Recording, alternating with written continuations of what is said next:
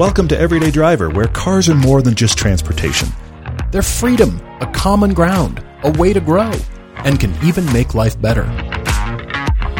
We're here to help everyone find a car they love. And discover all the ways they connect us. I'm Paul. I'm Todd, and this is the Car Debate. Happy Friday and happy Valentine's Day weekend. We don't normally talk about that. It's not really a, We don't. like a milestone on this podcast. We don't really acknowledge holidays We don't typically at all, except for like Christmas when we actually take a break. Right, but short of that, we don't typically go, "Hey, it's Flag Day." But the reason this is this is valid is because we are having a guest in studio, which doesn't happen very often. My wife is here. Her name is Cate. She is here. It's going to be great. But we do have to do kind of general business. but we're here. Happy Friday again. And uh, by the way, if you haven't noticed already, season eight is on Amazon Prime. Everything I interact with with Amazon to put our stuff on Amazon Prime, they refer to themselves as Amazon Prime. Unfortunately, then when Amazon Prime has things you can watch for free with your Amazon Prime membership, it's listed as Prime. Indeed. So when I say our stuff is on Amazon Prime, I mean the video service. Some of it, the older stuff, is also listed as Prime. Stay with me now, meaning it's free with your Amazon Prime subscription. Mm-hmm. Others of the stuff, like any any brand new movie or brand new TV show that drops on Amazon that is not owned by Amazon, and we are like that, you have to pay a little extra for the brand new new release stuff. Our latest two seasons typically have an extra charge. I'm sorry if that's an issue. I understand if that's an issue. We would appreciate your support if it's not an issue. Eventually they time out and they become free on Prime. I'm trying to be clear here. no, you're the doing a great first six Yes. seasons are there free on Prime. Season seven will time out here in a little bit. Season eight just showed up on Amazon Prime Video, so it still has an extra charge. Thank you to the many of you, many of you who have already sent us emails saying you've watched it on Prime already. That is great.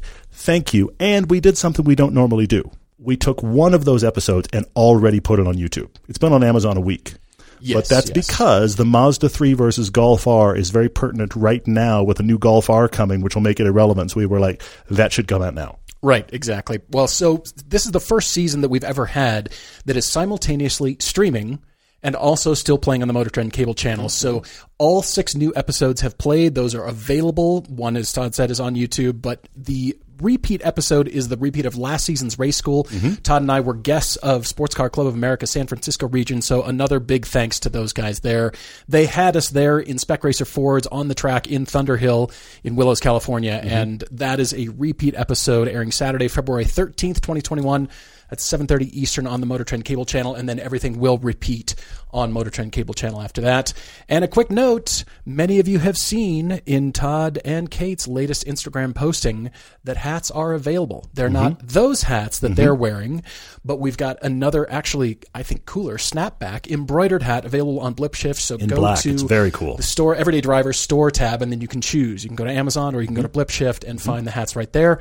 We're hoping they sell out and we can do another run. They, they are limited edition, so if you want one, you need to go quickly because there's, uh, I think there's only like 50 or 60 or something like that. They're going to go fast. So thank you for your interest on hats. They are available again. The jackets are still available through the Amazon part of our store, Yes, as is my novel and all the TV seasons. And if you don't get our TV seasons on Amazon, I will also say this: they are available via Vimeo. You can get to them that way as well. So it's all out there. We love that. Uh, this is a very, uh, you know, remember when we were growing up and it was only network television, and they would say tonight on a very special episode of whatever, like Blossom or something stupid. This is oh my god! tonight. I can't believe it. We both went to Blossom. T- tonight, this is a very special episode because my wife, Cate, who is long suffering with me, we, we always had jokes at milestones of our marriage. When our marriage became 16, we were like, our, our marriage is old enough to drive. Oh my god! Our marriage is old enough to drink and then some. So uh, she's here. Congratulations, you yeah, two. she's here and she is answering. Here's the great thing. This has been a discussion you and I've had before Mm-hmm. of just getting s- discussions on the podcast that are friendly to those of you who listen tangentially. You listen because the carb obsessed obsessed person in your life has listened to this podcast and you kind of tune in and tune out and there's questions you don't really want to ask. So we're going to have all those questions. When your car needs new brakes, it's a great time to upgrade for better stopping power. We're excited to partner with Power Stop Brakes for an easy way to get more performance from something you already need. Power Stop is on a mission to deliver better brakes on every vehicle in every situation from daily commuting to towing to track days. These are all bolt on direct fit parts for better braking, no modifications required. Every Power Stop complete brake kit comes with all the parts you need to upgrade your brakes, including pads, rotors, and even those little clips and fasteners. Plus, all their pads are made from a carbon fiber ceramic compound which they've tested extensively to deliver low dust and noise-free performance. So the next time you need brakes or you simply want to upgrade, visit powerstop.com and enter your vehicle's information into their easy to use car finder. We even found great kits for our SUVs and our cheap sports cars. Give your everyday driver the easy and affordable performance upgrade it deserves at powerstop.com. I'm just excited to have you on, so thanks for being game. And I'd just like to start out by putting you on the spot and just asking you to remind the audience what car you learned to drive in. What, what was the driver's ed car that you. I- I've got something stuck in my throat. what was the car, actually? What was the make? Porsche 911. Uh-huh. When we did our 50 years of 9 11 feature film, uh, my wife kept reminding us that she had driven a 9 11 long before either one of us had. Yeah. Fortunately, we cured that. You did. You did. Yeah. Well, you've got Yeah. questions. Uh, thank you guys for bringing in the questions. Tons of You have great truly stuff. Outdone great yourself Yeah, yeah, yeah. even more. So, Cate, I'll. I'll. The floor is best. yours. Thank you. Uh, well, first of all, I'm thrilled to be here with you guys. So let's just dive in. I had a great time reading through these questions. Um, There was laughter ringing through the house today. There was. There There were was. questions were coming up, and I just hear you laughing in the other room. It was we'll, great. We'll start with some serious ones and then we'll we'll pepper it with a little bit of fun. But uh, anyway, so we've got this first question is from Justin Inman, and on behalf of his wife Emily, wants to know why isn't it ever enough? We got a lot of questions along these lines. You yeah. do, you do. Uh, after spending ye- uh, years obsessing about a car and finally getting the car you want, why do you feel the need to modify it, tinker with it, change it, and then move on to the next car as soon as it seems to be like just right? Well, but but isn't this isn't this common though? I mean, my, my point is, don't we all on either side of a relationship, don't we all have a thing that we just keep going back to and keep spending money on? Is it clothing? Is it shoes? Is it watches? Is it you know? uh, I don't know anybody like that. Uh, Of course you don't. Yeah, I, but I, but I think that's that's a common thing. You go, oh, I just really want Well, but this pair of shoes. but you change clothes every day. Everybody changes clothes. Yes. You don't wear the same outfit. You drive the same car or one of One of the many press cars in the drive. right. Yeah, You drive yeah. It's close to the same car. You don't hmm. have you may have, you know, 10 shirts. You don't have 10 cars.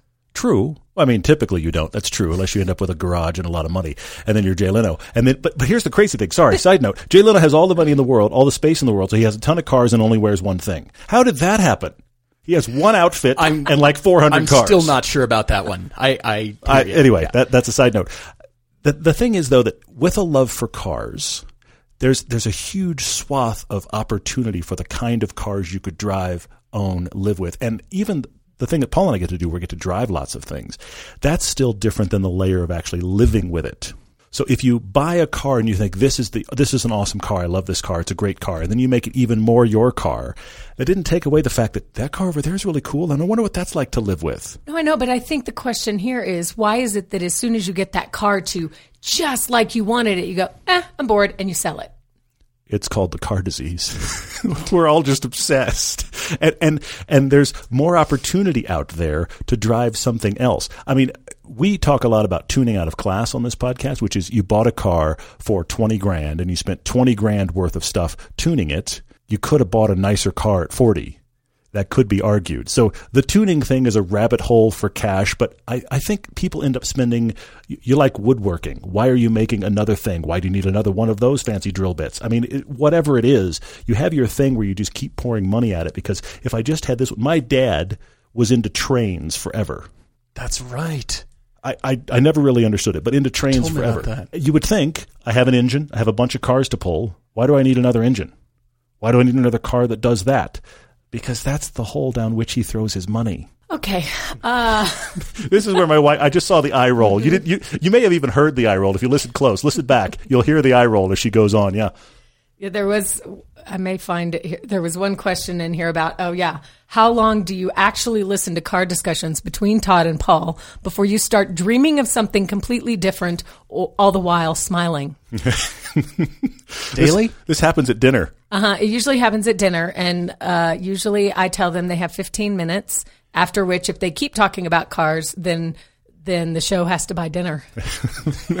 and and honestly, having said that, when we all go out to dinner for fun, there have been dinners when all of a sudden the show's now buying dinner. Yeah. That has definitely happened. It happens. Absolutely. I go, okay, well, you kept going, so here's what we're doing. We get mothered. We collectively get mothered. It's not just my son. It's all of us. Yeah. Now the show's buying dinner. I'm just laughing. I'm just laughing. Okay, so here's a good one. Jamie Bonfiglio. I know the answer to this, but my wife wants to know if Todd is obsessed with whether his sports car has enough cup holders and room for golf clubs. This seems to be a criteria for my Miata. Uh, well, hang on. I drive a Lotus Elise.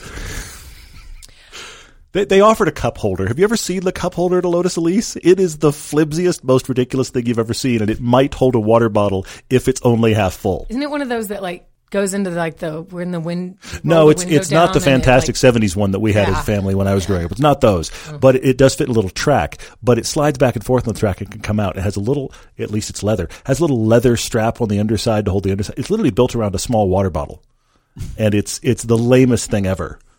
There are no cup holders in the Lotus No. Elise of any consequence. So, Jamie, I will answer this question for you. Todd doesn't play golf, so there's no need to fit golf clubs in the Lotus. He doesn't care about cup holders, as he said. However, what Todd has always said about the Lotus or any sports car he's had is, yeah, let's just pack an overnight bag and throw it in the trunk, and you and I'll take a couple days and drive somewhere. Mm-hmm. But after 23 years of marriage, I still don't think you understand what my overnight bag actually looks like. That is I don't think you understand how much stuff it takes for just one night. You're, you're Don't look at me. You're not packing a, what one little outfit and, and, No, and yeah, yeah the- I take your it's point. not even about the clothes. I know. Stuff much, has to go. ladies, right? Yeah, okay, that's fair. So- I will also say that there's absolutely nothing wrong if you're a golf player and you're concerned about where your golf clubs go. That's great. Your sports car doesn't have to do it. Go to the golf course in anything else. We had our golf cars episode recently as part of season eight. We had the uh, C8 Corvette and the LC500 convertible, and we talked about cars for golf. And I really think let your sports car be a sports car. And so if it doesn't carry golf clubs, okay, we'll go to the golf course and something else. Enjoy your Miata. Okay, so Rachel would like to know what makes Griot's so special, and why are there so many bottles, and why are they so expensive? totally hear you, Rachel. We, we we love Griot's products. I have some. Paul has, I think, all of them. but but but here's I have a lot. you, you have not a, you, all. You, you open the you open the drawer. And it's like uh, that's like a whole cabinet dedicated to Griot's. in Your garage. Granted, your cars hold up to that. True. You know that's for sure. reflects that. But but I would say this honestly. It Rachel. Here's the thing about that. It is like different kinds of skincare products. Oh, that's good. I like this. All the skincare products are going on the same surface, and they're all doing something slightly different. I would agree. Okay, so the Griot's pro- and look, I get by with some Griot's products, and my cars look okay. Paul has all of them, and his cars look great.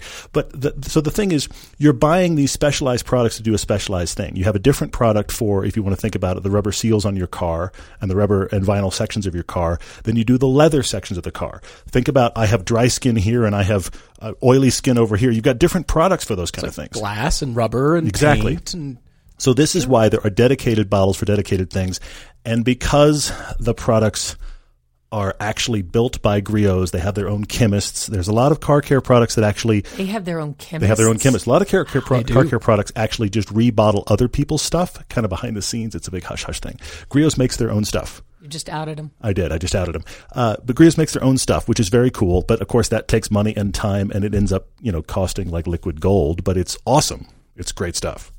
Okay. Uh, Sarah, she would like to know what a turbo is and why so many cars seem to have it today. a turbo looks like and kind of works like a hairdryer. What? If you want to see it, honestly, if you think about what a hairdryer looks like, it has the handle, and then it has the big circle in the middle, and then it has the nozzle that shoots air. Think of it as air going in and out, out both the, the handle and the nozzle. Here's what it does. You're looking at me. You're already lost. I'm gonna, I'm gonna, I'm gonna land this Air plane. I doesn't swear. go in the handle. It doesn't, but I'm saying imagine if it does. It look, looks like a hairdryer. Okay, just go with that visual for me. An engine is a breathing machine Okay. if you think about swimmers, runners, people that are better at those things is because they can breathe better. They can get more oxygen in. They can oxygenate, oxygenate the body better. Okay? an engine is a breathing machine. The more air it gets, the more fuel you can give it, and the more power it can have. So, what a turbo does is it sucks in air. It takes in air on the normal intake. Every every car on the planet has an intake. Gets air into it to to burn with the fuel, Okay. okay? To make that explosion. If you can get more air in, you can give it more fuel. What a turbo does is it sucks in air and then it spins. If you want to think about it as the hairdryer, it spins the, the middle of the hairdryer to blow now even more air faster into the engine. It compresses air and pushes more into the engine. That allows the computer of the car with fuel injection to give more fuel. Now you have more air and more fuel in a small engine, and it creates much more power than if it did not have a turbo on it. So, do turbos use more gas? This is the great bait and switch. A turbo car, turbos have a volume about them. All turbos are different sizes. Once a turbo spins up to full power, those engines burn about as much as a, let's say you have a 300 horsepower four cylinder with a turbo. That's going to burn about as much gas with the turbo running as a 300 horsepower V6 without a turbo. But what the trick is with a turbo engine, if you have a little tiny two liter motor, little tiny four cylinder, and you aren't running fast enough to have the turbo spooling, it can be really efficient. So they can be more efficient, but ultimately what you're doing is you're burning air and fuel, and you're going to burn almost as much fuel if you're hooning, driving really fast with your turbo as you would be if you were driving a V6 at the same amount. Okay, so then I'm going to throw in an extra question, Okay. and that is tell me the difference now between that and naturally aspirated. Naturally aspirated means no turbo. It means that the amount of air that's and I'll relate it to altitude. Here we live in Park City. The Altitude, amount of air hair dryers, what's next? Face cream. possible. We already covered. we already covered face cream. gonna We're going to get there. So the amount of air that comes into an engine is whatever the air pressure and volume is at sea level if you live at sea level. But if you live where we do at Park City at nearly 7,000 feet, we have less air volume. So there's now less air coming in. The engine can only absorb the amount of air that is naturally uh, ex- existing. So a turbo can now increase that air, which is why turbo engines at altitude are helpful. And the other part of the question was why are there so many? Because people are trying to reach tax areas. The two liter engine is a big thing for taxes worldwide. You can make a tiny engine that avoids extra taxes for engine size really powerful by adding a turbo. Okay. Getting off the car subject for just a second. This is a car podcast, I know that, Okay. but I'm in charge of the question. Yes, you are. That's true. That's true. We did give you that power. That's very true. Ted Adam Green, he says that his wife wants to know if uh, I like Todd's hair long or if I merely tolerate it. Oh no! Thanks, Ted, and your wife. Thanks for, for walking in think here. I've heard this. Please extrapolate. I will. Please expound. So actually, when I met Todd, his hair was longer than mine, um, and it was when we got married. It was for a long time. Um, I actually, that's kind of one of my things. Guys with long hair has been. So I don't know if I would have dated him if he had had short hair. So I like the long hair, uh, and it's actually really short. You know, Comparatively, right now compared yeah. to what I it wear it much to, shorter than so. um, I used. To. I used to have it down between my shoulder blades. I looked yeah. like the drummer for a garage band. I did. did. I really did. did. Yeah. All right, Adam. Adam wants to know how many pairs of shoes will fit inside of a Mazda CX-5. Gosh, I don't know. Not enough. okay. All right. Well, that's the answer. Not enough. That's and, the and answer. how high are the heels, Adam? Are we talking? You know, there's there's so many, but you have you have follow up questions. So many types of shoes. You have to get more specific than that, but not enough. It would be my answer. All right, Clay Hoffman. All right, his significant other has three questions. Okay. They're all a little bit different, so we're just going to take them one at a time. Let's do it. Why do people buy fast cars if all they ever do is drive them on normal roads? They never go as fast as the car was made to go. Well, there's two ways to look at that. The average car, like growing up, you and I were very guilty of this, Paul. Growing up, you walk up to a to a sports car and you go, "What's the speedometer say?" Ah, the speedometer says 160. It must go 160. No, it doesn't. It probably goes about 130 or 140. But you just look at the gauge and go, "Oh, wow!" If you live outside of Germany, you're probably never going to see the upper level of what your car can do because Germany has D restricted. That's not the letter D in the word restricted. That means lack of restriction. The Malaise era was the mid '80s cars with the the horizontal Yes, speedometer that went only to went up 85. to 85, and we're like Such a letdown. 85. Such a letdown. Well, that You just had this conversation with our son. Son the other day. I had I had my Caprice Classic up be, with the needle pegged more than once in my early years. It goes past 85. It, it, it just pegged down Who at 85. It was like I know we're still accelerating, I but think it's probably got to 90. there. It Possibly. stuck there forever. possibly for the betterment of the car. There is the top speed element, and I agree. There, there's there's a question about top speed. Where is it relevant? I think for the average person, it isn't. However, powerful fast cars are also fun in acceleration.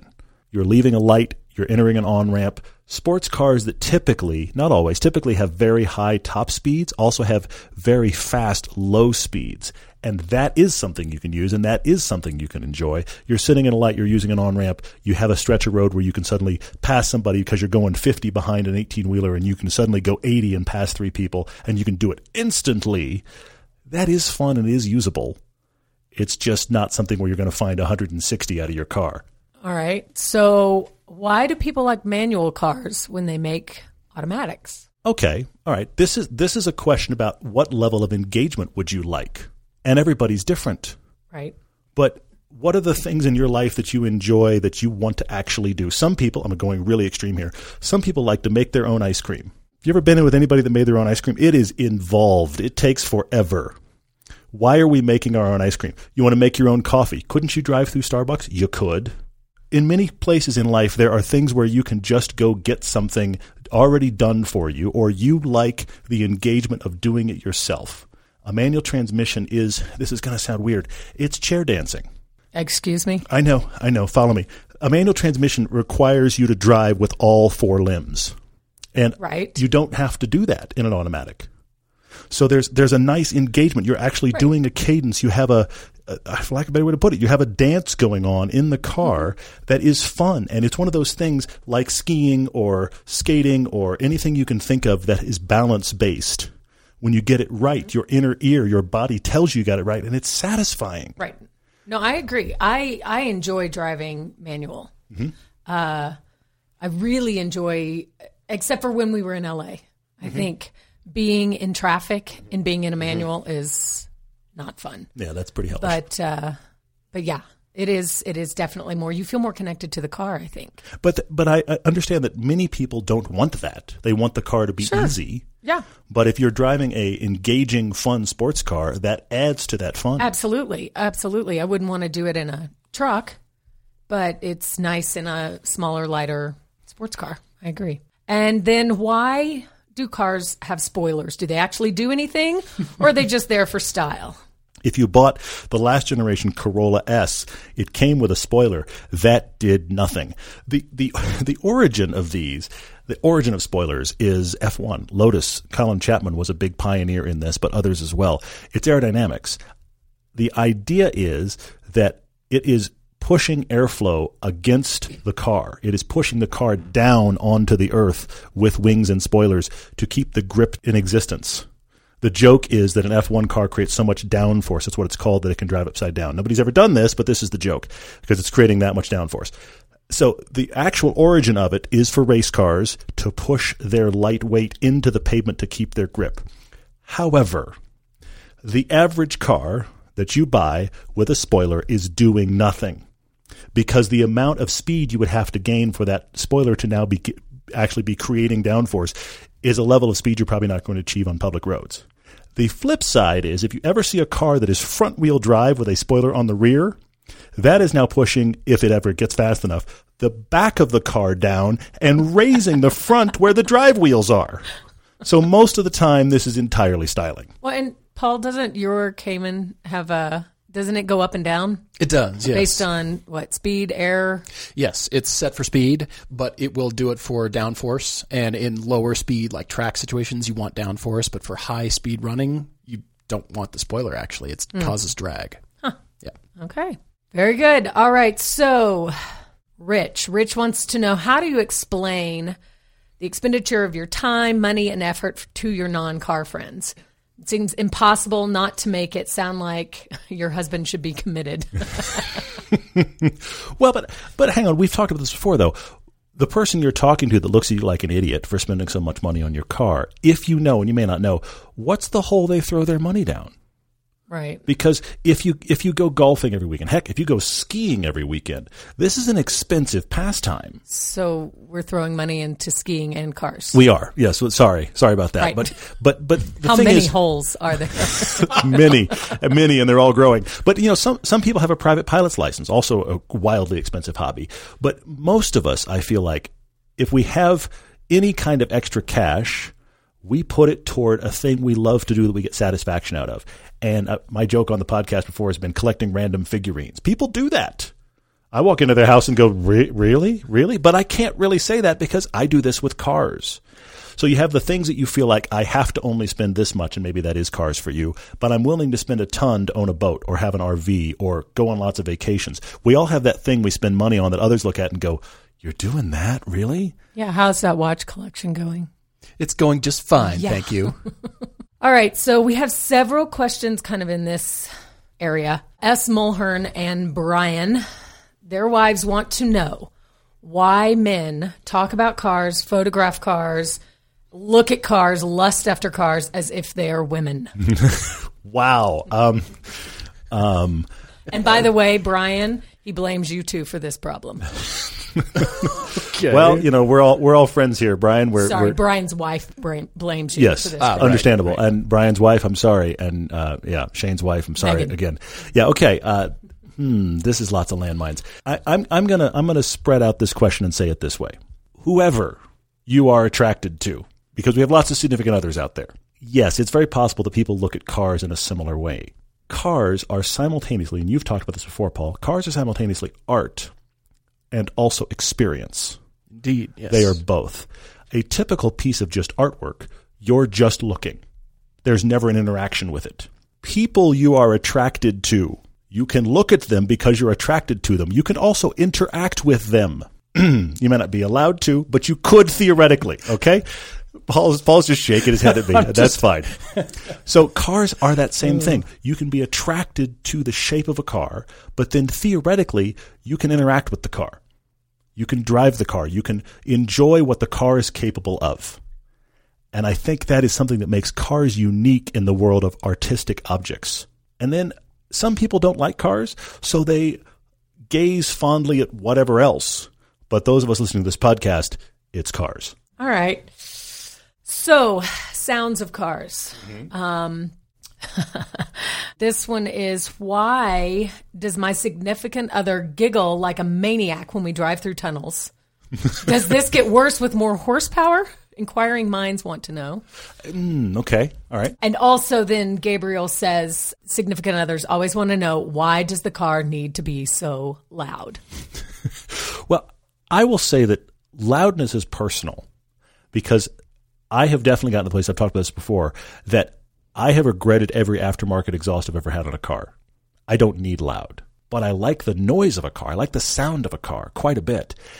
If you have back to the tunnel question, this is a this is a stupid giddy thing that taps into the young child in every car enthusiast because you turn your head. I'll go back to when my son was really young, and you, you all go through that stage of construction stuff is cool, and it, it's it's big, and it has sounds, and it beeps, and it grumbles, and it, it growls, and that's interesting to a little kid. You typically move past that stage, and cars take that place. Not always, but often. The thing about tunnels is it's not horsepower related; it's sound related. Some cars sound better than others. V12s and stuff can sound great, but also V6s can sound great. Straight sixes can sound great. It just depends. You can have a car with an interesting engine that doesn't have a very good exhaust. We've had that experience before. We're like, where is the exhaust on this car? You just don't hear it. But if a car sounds good, it has a nice voice, a tunnel amplifies it in the same way that singing in the shower suddenly is better. It's the same kind of thing, but for your car. So if you go through a tunnel, it's tapping into that, frankly, very childish part of car enthusiasts where we just want to roll down the window and be like, that sounds cool. All right. And then uh, Thomas, his wife says, uh, Why must you tell me what engine is in every car that we pass by? and I just have to say to you, I feel for you because I also get to know what kind of plane just flew overhead That's true. every time a plane flies over. I'm very guilty of that. just, yeah. Oh, that was a whatever. And I'm just like, seriously? I'm very guilty. You're right. Yeah. I've got nothing to say there. And Kim, uh, uh, Ken Miller, she would like to know what the deal is with the blurbly sound. Oh, the the bur- the burble tune. The burble tune. Let me let me explain this. This oh, is please, something. no, don't just explain. I would like to The an example. That's what it does. You, you, you have One a downshift that goes. It's that. Okay. It's the pops. It's the burbles. It's whatever that happens either. It's typically on a downshift and it's, it's a modern thing as we've gotten into cars that are so very controlled by computers. And when you have a sport button or a non-sport button, what's happened is what's called the burble tune. And what it means is that the car will burble. There you go again. It's making you laugh, so that works. It, it does that on downshifts, or it does it when you lift off the gas. It essentially, what it legitimately is doing, it is actually burning extra fuel for the heck of it to just create noise, which is why when you're off sport mode, the computer burns the fuel differently and it doesn't do that. It's essentially waste for the purpose of noise. It is something, back to the, the tunnel idea, it is something just to kind of hear fun. Now, I, I personally am not a huge fan of Burble Tune. Actually, you, Paul, like it quite a bit more than I do. Yeah, yeah. But it's on one of those. car. It depends on the car. It depends on how the car, car sounds good. It's it's essentially the car just going. Have you noticed me yet? It's kind of what it is. You're driving, then it goes. Blah, notice me. Blah, blah, blah. So Kim was kind of right because she says here it sounds like something's wrong with the car. It does sound like something's wrong with the car. Yes, if it, but it, it's that opportunity. It's almost like driving through a tunnel at every downshift. It's just an opportunity to just hear your car grumble.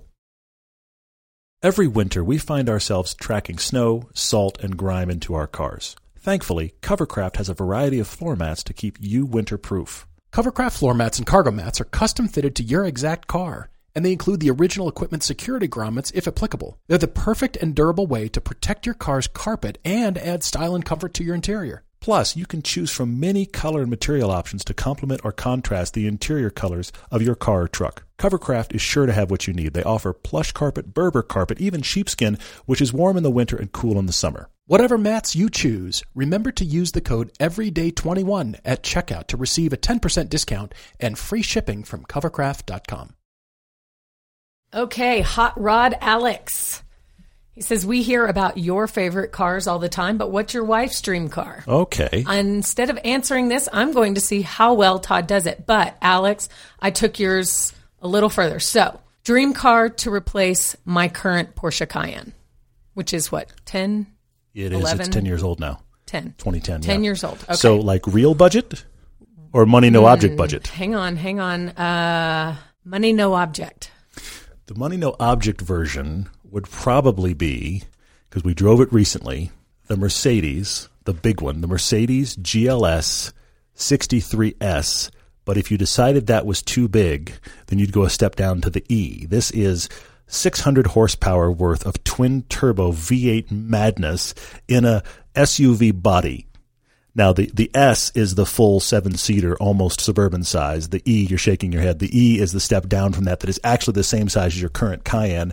The one we had was I think 130 grand. The GLE. $131,000. Yeah. Yeah. Yeah, so that's why it's the money no object thing because Yeah. that would give you what you like about the Cayenne and angry.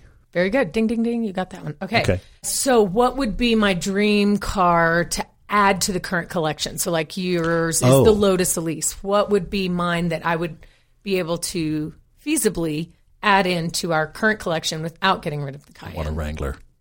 You want a two door Wrangler, the Rubicon with the big wheels and a stick shift. How am I got doing? it. You got it. You got it. Okay. Dream Garage. All three cars. What you replacing all three now? If if I had three cars, anything I want, no Minister of Finance, what do I get? Oh, but hang on. I don't know on that one. you're you're doing a whole three car garage. You would have a Wrangler. You would definitely have a Wrangler. You would probably still have that big SUV. What I wonder about is would you actually branch out and get a car to put in there? That's where I'm baffled. You're going to have to answer for me. No, I think we'll come back to it. We'll let you. We'll let part of your brain ponder on that one. Hmm. hmm. See. Okay. This is a great question. Uh, why do men spend so much time lovingly washing and detailing their cars when they usually don't care about anything else being clean, like the car, or like the house, or laundry, or dog, or the kids? The kids are filthy, honey, but the car is clean. Let's find out. You're welcome. Let's, let's just dive into this because I would like to know the answer. Great, I get from to both of this. you. I, I think there's there's two things going on. I think that the car being clean is a source of pride for people that really like their car. The house being clean, the kids being clean, things being organized typically doesn't bring about that same source of pride. I'm not saying that's right or wrong. I just think that's typically the case. Also, when you step out of your house into the garage, there, this is the reason the man cave concept exists, is because there was this feeling that men were somehow put upon. I don't think that was the case, but men were somehow put upon and they needed their own space. Because let's be honest, I mean, I say this as a married man, my house is wonderful. It is not my doing. The reason that our house is a nice place to be is nothing to do with the fact that I live there. I get to live there, and it's a very nice place to be. But this is the, it's all, no, I'm saying because I have no taste and ability Yes. to keep anything nice. This is my point. No, it's not that at all. It's the fact that I would live. very, good Does anybody really think that Todd would put up with that? yeah, th this this is the thing. Our son and I would both be fine. We would live fine. We would not live well without your influence. Okay, but the thing is, having a space that is just this is how I want all of this stuff. This is where the man cave concept came from, and typically that ends up being garages. And interestingly, our sponsor Griot's during the pandemic had an explosion in sales because people were excited to step out of their house into their garage that allowed them to get somewhere else than in the house and do stuff to the car.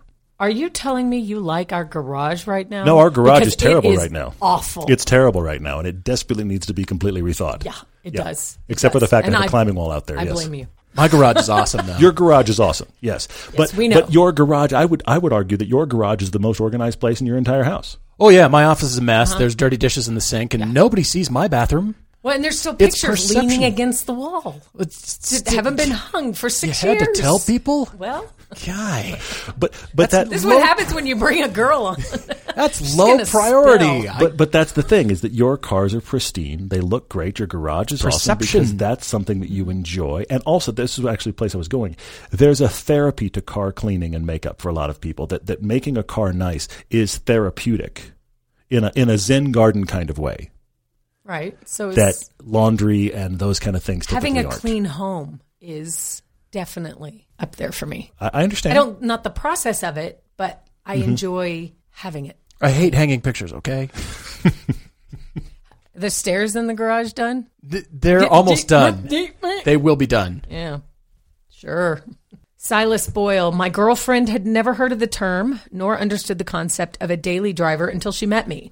So she wants to know the appeal of owning multiple cars for multiple purposes when you could just have one car to get around it. The answer I usually do when we get into this is shoes. I, that's exactly what I said. Oh, is it okay? Why do you have more than one pair of shoes? And how many pairs do I have? Like, Sure, sure, but but even if you're not a person like you that has lots of great shoes, or Paul. you typically don't have one pair of shoes in life that does everything because you need a pair that you're going to go work out in. You need a pair that you're just going to bang around in. You need a pair that you're going to go do something dirty with, and you need a pair that you're going to wear with something nice. A pair? I'm just I'm just saying like bare minimums. Okay, I understand that's not that's not your your closet. I understand that, but I'm just saying these are the basics. If, even if you're a person that doesn't like shoes, you still have more than one pair for more than one purpose. I realize that cars are far more expensive than shoes. You But- haven't seen some of the shoes I've seen. fair, fair. We, we you, well, you and I took that one trip to Monaco Oh a few years back, Oh gosh, and we right. saw in the lobby of our hotel these crazy shoes, and so Oh, we went. gorgeous. We went to see the place. We actually asked the concierge. We said, "Where is this store?" And they literally, I'm not kidding. They looked me up and down, and they said, "Well, you are staying here, so you might enjoy it." And I was like, "What does that mean?" And so You're we went and found me. this place. I don't remember oh, that. Oh, I remember that. the cheapest pair in the store was two thousand dollars. The cheapest pair. And as we were walking in, there was a woman and her husband, boyfriend, significant other walking out, and he was carrying two bags full. and she had two more. They they went out with at least four bags. But I'm saying the cheap, like here are our flip flops. I'm not kidding you when I say that we're two grand. Flip-flops. There were things for tens of thousands of dollars in there. Wasn't the pair we saw ten grand? Oh, at least there were there were multiple that were up upwards of ten grand. My point is, generally, generally, unless you're in Monaco, at that place, cars are far more expensive than shoes. But you still have a situation where I have. You mentioned earlier, you were talking about commuting and how commuting isn't fun in a manual transmission. But if you're somebody that likes a manual transmission and you want a car that is fun to drive, then it starts to stand to reason that maybe you drive a Prius because it's an awesome commute car and you sit in traffic in Los Angeles. But when the weekend comes and it's a nice day outside and you want to go drive for fun, the Prius is not the tool for that job. So that's where that comes from. Okay, so I Pollock. His mom wants to know why haven't any manufacturers created fuel efficient large people movers? We have a big family, so is gas guzzling vans our only option? The issue here is that the biggest enemy of gas mileage is size and weight. If you have a tiny car, motorcycles being the best example, motorcycles have always gotten crazy good gas mileage because they weigh nothing and the engines are tiny. You have an enormous 15 passenger van, it's like driving a brick around. It has no aerodynamics whatsoever, so that's going to burn more fuel, and you have a bigger engine and you have a lot more weight. So until we get to a world where Rivian is probably the closest I can think of with their big suburban fighter. Sure. I forget what they call it, but they're suburban fighter. Until we get to all electric large people movers, this is just this is why diesel is sometimes successful. But even there, it's just going to be more expensive to have a large box moving at freeway speeds with people in it because it weighs a ton. Well, tons and tons is what it actually weighs. Our friends at Griot's Garage have got a new line of ceramic products to make your car care easier and more satisfying than ever. Start with the new ceramic wash and coat, an ultra slick formula that can be used with either the bucket wash method, which I like, or a foaming sprayer, which I also like, or a cannon, which I also like. We actually take Griot's Speed Shine with us on every single shoot. It's the ultimate for quick detailing, and it now has ceramic protection as well. Ceramic Speed Shine maintains a slippery gloss finish in between your main washing and protection days. And they even have ceramic trim wipes for long lasting protection on plastic trim. Try any of these products or use them as your new wash routine. They are 100% guaranteed and all their liquid products are made in the USA. Don't forget to use the code EDRIVER when you order at griotsgarage.com. Our audience gets 15% off liquids and 10% off everything else. That's G R I O T S. Enjoy the finest quality car care products you can buy at griotsgarage.com. Okay. More from you. All right. So on car buying. So some of these are pretty fun. How do I get my significant other to actually buy a car and stop talking about what to get? I say threaten to buy it for him. that would make him go and buy the car. That'll, that'll, yeah. That is that is for the jugular right there. That that would get it done. okay, keep going. I'm just going to leave that alone. I don't think there's a better answer. Yeah, I'm going to leave that alone for now. Uh, so we had another one about. Uh, so is there any way to make the car buying process less painful? The endless debate, discussion, test driving, comparison. It just uh, makes me want to throw my hands up and check out. Although I don't want to be that person, but staying awake and engaged is just so long and boring. Okay. Do I go diva and car demanding just to make it end? Well, a minute ago you were buying the car for them. So, so here's what I say: narrow it down to three, and then bring me into the discussion. oh, I see that. I see that. Instead of But being don't tell me about all 25 of them. sure, sure, You sure. You do that. You do that with your car friends. Mm-hmm, You whittle it down to three, and then let's talk. That's excellent. That's excellent. We get a lot of people that write to us. Paralysis by analysis is their problem. We've had people send us spreadsheets of the way they have broken down 10, 15, 20 cars and they have a spreadsheet and, they, and it'll take them a couple years to buy. I feel your pain. Those of you that are asking this, you're right. It gets, it gets eternal. If you don't have that much interest in cars, I love your answer, Cate, and that is to, to bring three when you're done. I think this is what this podcast is for. Send that to us. Send that to us. Let, let us help you navigate and get it down to two or three choices. And then you can go to your significant other and say, all right, I'm down to this group. And also, I would say if, if your significant other, your minister of finance in your life has said, I'm fine with you go out and buying a fun car, I don't think that necessarily means that they want to be involved in every step. No. They've approved, they've approved the fact that you're going to. So then I think that does free you up to go look around and find the whittled down answers. I like that. Thank you. Alex, his girlfriend wants to know what essential routine maintenance items non car people can do to their car to help keep them running for years to come. Excellent. I like this.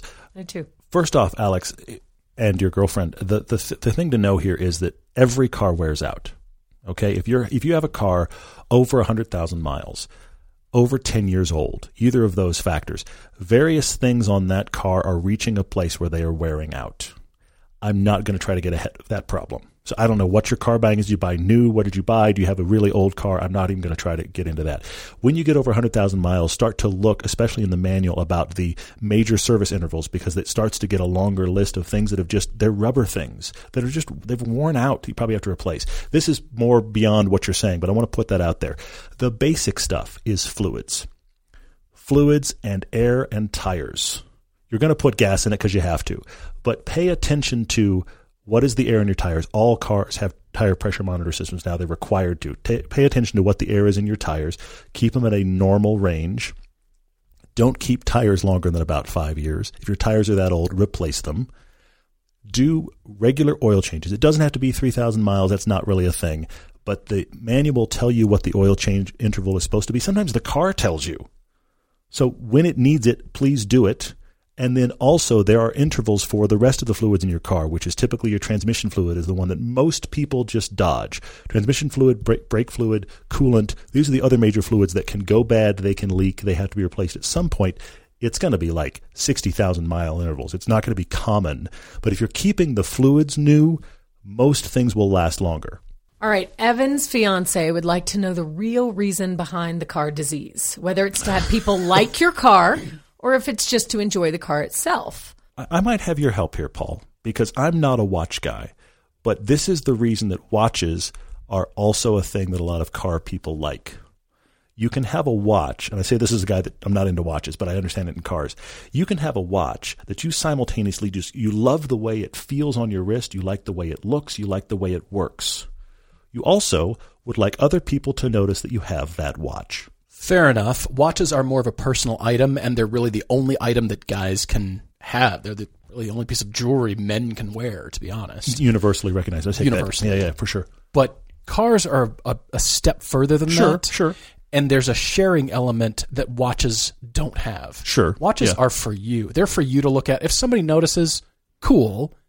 But it only the sharing only gets fun when somebody else knows what it is and appreciates it. Mm-hmm. If it just looks like you spent how much on that, you idiot. That could have been clothes and food and gas and all that kind of stuff. Mm-hmm. But there's an element of sharing that is very. It, it's more easy to do that with cars than watches. I can see that. Things. I can see that. Yeah. Somebody just wants to take a ride in your cool sounding car. I don't even know what it is. I just want to take a ride. That looks fast and looks fun. Will you take me for a ride in that car? Sure, I can share that easier. And beauty, then wow, that looks great. How much you pay for that? Well, let me tell you the story. Yeah. There, there's an Yeah, yeah, easier yeah. sharing Well- element and there's a perception. Mm-hmm. And cars are that grand thing that is the projection of you. I consistently believe that. It is- mm-hmm. it is your personality. It's you, an extension of you out there. And I also think of these are the two factors. Are you enjoying it for you or enjoying it because others are enjoying it? I think person to person, it's a sliding scale.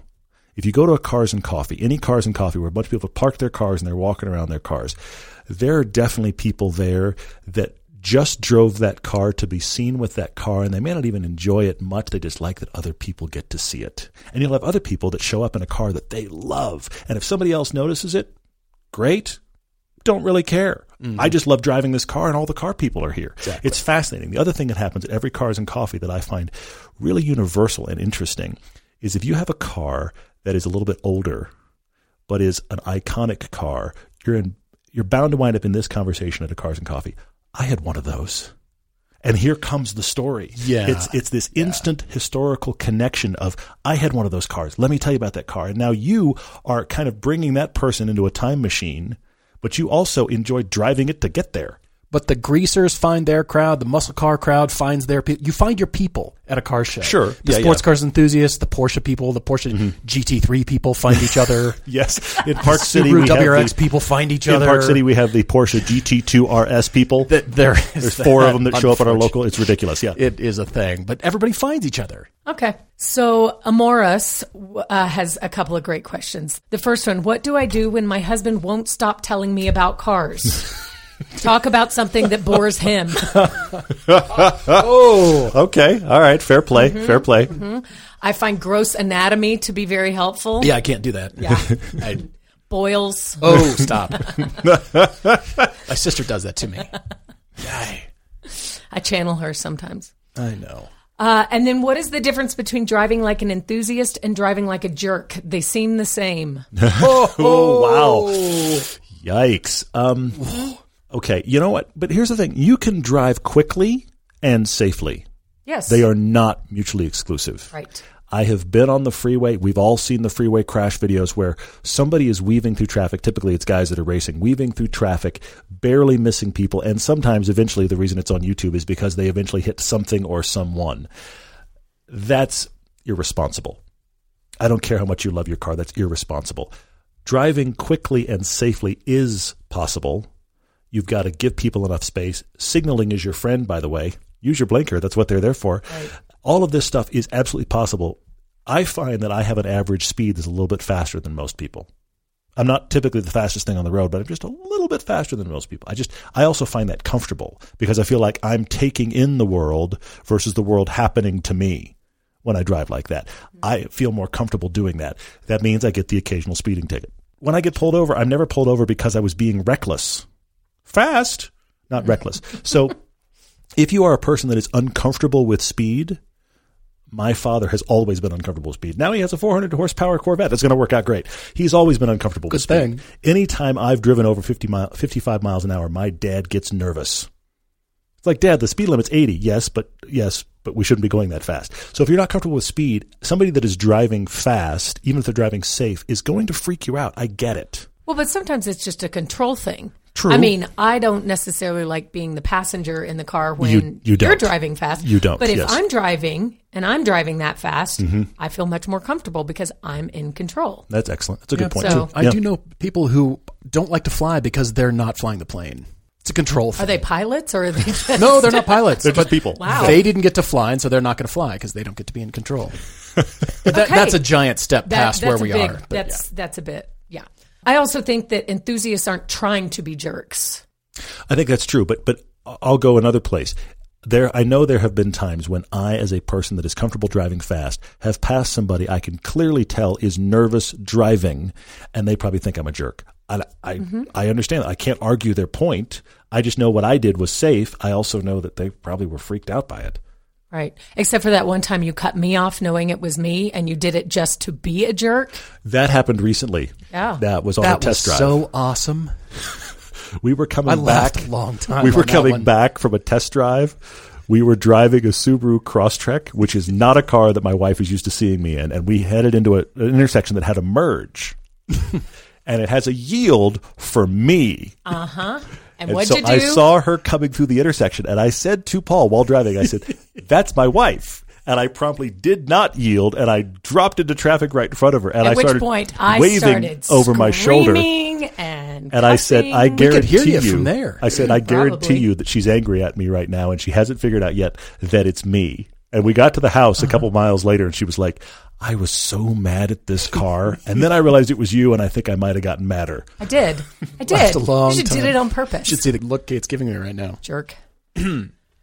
All right. So Wheelie Potts wants to know uh, how much of his wife's knowledge of cars is organically connected with automotive interest versus her love towards you and being supportive. For example, uh, my wife just started watching football with me because she loves me. Now she watches football even when I'm not at home. So he's kind of asking, like, well, let, us have you answer this. I mean, how, how much of your interest in Right. cars is an actual interest in cars, and how much of it is because you're, you know, connected to me and I won't go away? I'm drowning in it Yes. between the two of you. Um, so I typically ask car questions that I care about. So um, if it's something about a car that I want to know more about, maybe tell me the history of the Porsche 911. We if had that conversation. something- Yeah, we yeah. did, we did, we had that as a very lengthy conversation.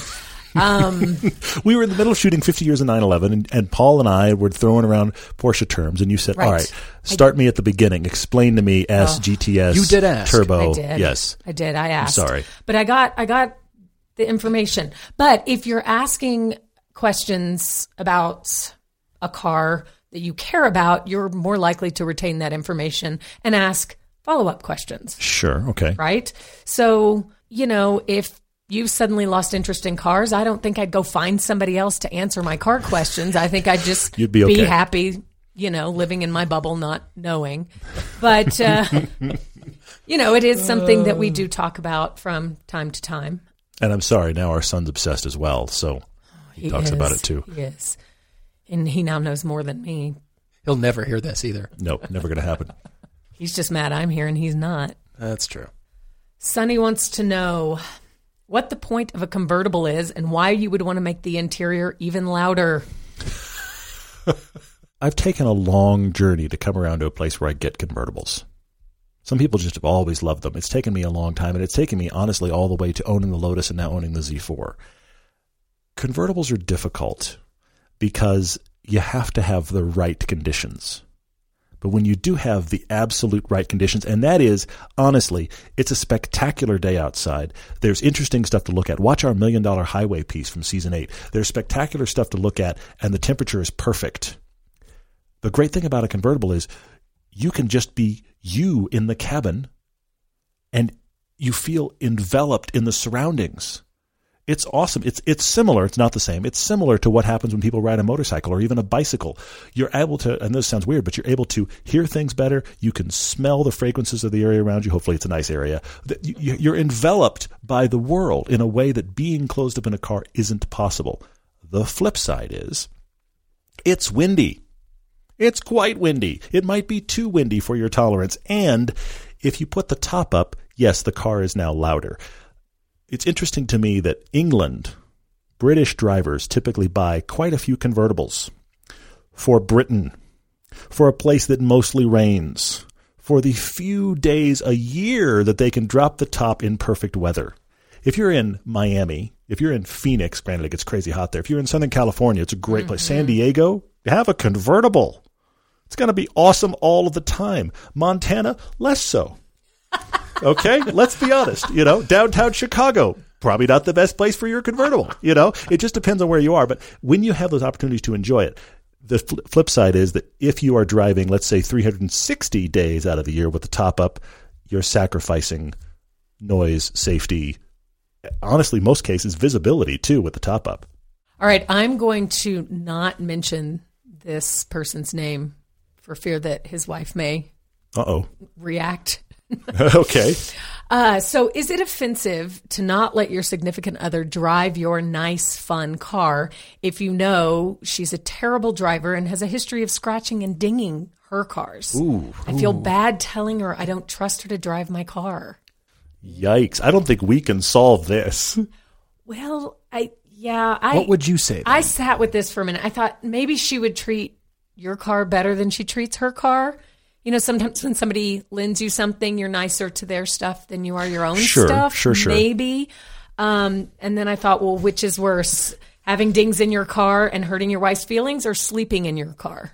Hmm. Because mm. that might be where you end up if you tell her you can't, she can't drive your car. That, could be worse. So you might need to deal with a couple dings so that you don't have to sleep in it. Okay. Wow. I don't know. Okay. I don't know. This is a very personal discussion for sure. It, it really is. is. It I, is. I, I actually also asked the question: Does she want to drive your car? Because sometimes we've heard situations like this before. Sometimes the significant other actually doesn't even want to drive the car because they know that you are precious about it. He does say he feels bad telling her he doesn't trust her to drive his car. So I think she's asked. Hmm. So is there a is there a trial run that can happen here? Can we go somewhere where the significant other can drive it that is lower risk mm. and and and, mm-hmm. and be candid enough to say it makes me nervous to have you drive my car but I want to get to a place where I'm okay with it. Oh, I like that. But I, I also I need you to be respectful of it so that mm-hmm. we can not hate each other. I mean, this is the reason you don't teach your spouse how to drive sure. manual transmission or oh. ski or these kind of things. It's because you you want to go home happy. All right? mm-hmm, mm-hmm. So maybe maybe there's a there's a meeting of the minds here where there's an acknowledgement of the fact that this makes me nervous, but I would like to do this. So where can we go and ease our way in versus just all right, well, have fun, you know. All right. So Stephanie would like to know if you could only drive one car for the rest of your life, why would it be a Miata? Okay, well, hang on, Stephanie. I don't understand if this is if you're you're asking this one of two ways. I don't know if you're asking this because you hate Miatas and Miatas come up a lot, or if you're asking this because you want a Miata. Honestly, that question could go either way. Mm-hmm. Do you like Miata, Stephanie? I mean, the, the, the reason here's the, here's the acronym that's used on the internet all the time. Miata is always the answer. That spells Miata, by the way. That is used all the time because they run. They are fantastic dynamically. They can be driven slowly. They can be driven on racetracks. Miatas are awesome. I kind of sense that you might want one. And that's fine. There are lots of great cars out there. If you like Miatas, or even Stephanie, if you don't like Miatas, go drive a few and then figure out if it actually works for your life because the thing is they are tiny there is very little storage space they have even among convertibles one of the worst trunks out there so if you want to make it your only car that could be hard but from a day-to-day enjoyment standpoint they're awesome they're great All right. Well, we're we're pretty much at the end of our questions, but I think we have to come back to the dream car. I, Garage. i'm baffled on your third car Cate's dream car. What would it be? What would it be? We've got the Jeep Wrangler, uh-huh and we've got the, the, mercedes gle Right. 63s monster I don't even know all of those. Okay, that well i'm doing pretty well so I know, far I know, It's but just- I just don't even know all those letters. It's a Mercedes. it, fine yes but you like that mercedes Seats it's the five. And it it goes, goes- really fast, quite quick yes and it has those lights inside it. So it has the new pretty. Mercedes MBUX system. It's pretty cool. It- Ooh, and it massages you. it- the, the seats are nuts. The seats that's it's a it's a great, but it's one hundred and thirty one thousand dollars. It better be good. Yeah. Yeah. for sure. all right. So what would the third one be? I I'm baffled. You're gonna have to inform me. I didn't know there was this was even coming up. I know. I'm trying to trick you, Paul. Don't look at me. Come on, Would you Guess would you would you get a Lotus Evora? Would you go that route? maybe. Okay, Is that it? No, I don't know. I'm simply You don't know and you're asking us? Oh, awesome. Gosh. No, a Navora. I also thought maybe Panamera. I like Panamera. Yeah, mm-hmm. Panameras are great. It's just it's it's kind of yeah. It's. I, It's a I'm of the mind. car. I'm of the mind that you should get something really little and sporty, but that's not typically the kind of way you But, go. but if I have the other two, maybe that's hopefully. On, yeah, right. I was going to suggest a classic 911 because that's what you grew up driving. There you go. like nobody else I on the want planet did. old. I want something newer. Okay, a new Okay. 911. Yeah, Maybe, Okay. maybe, Okay. Do, do you want maybe. to take or the the next hour to Evora. What, suggest? what else? I don't know. The Evora, a Cayman, you would probably really enjoy if you're going for Yeah, you'd smaller like that. sports Yeah. Mm-hmm. cars. Cayman would be great. I think you'd really like that. I think you'd like a Miata, frankly. You always think that. I think you're wrong. okay, all right. How about a that's fine. Boxster? That's fine. Yeah, maybe. Convertible. Maybe. Boxster Porsche. over Cayman, would I could see that Yeah, yeah, working. yeah. I could see that working. Yeah. I don't know. I don't know. I So, I, I so it was a, honestly so it was a didn't trick question. Honestly, Trick thanks so Well, much. we're gonna have thanks to so leave much. there. There's there's a, a, a little window onto our marriage. No, honestly, babe, thank you so much for being with us. I Aw, really do appreciate it. I'm. I appreciate you fielding these questions for all of you that have listened. If you have listened to this podcast and it's the first time you've ever listened to one of our episodes, thanks for being with us and tolerating whoever it is in your life that is obsessed with cars that listens to us for nearly 600 episodes now. Indeed. Talk about cars. Indeed. Be sure you pass along your thanks to your significant others Mm-hmm. who were game to ask questions. I just enjoyed listening and watching the two of you. This was great. we're always looking forward to next time. Thanks, everyone. Cheers.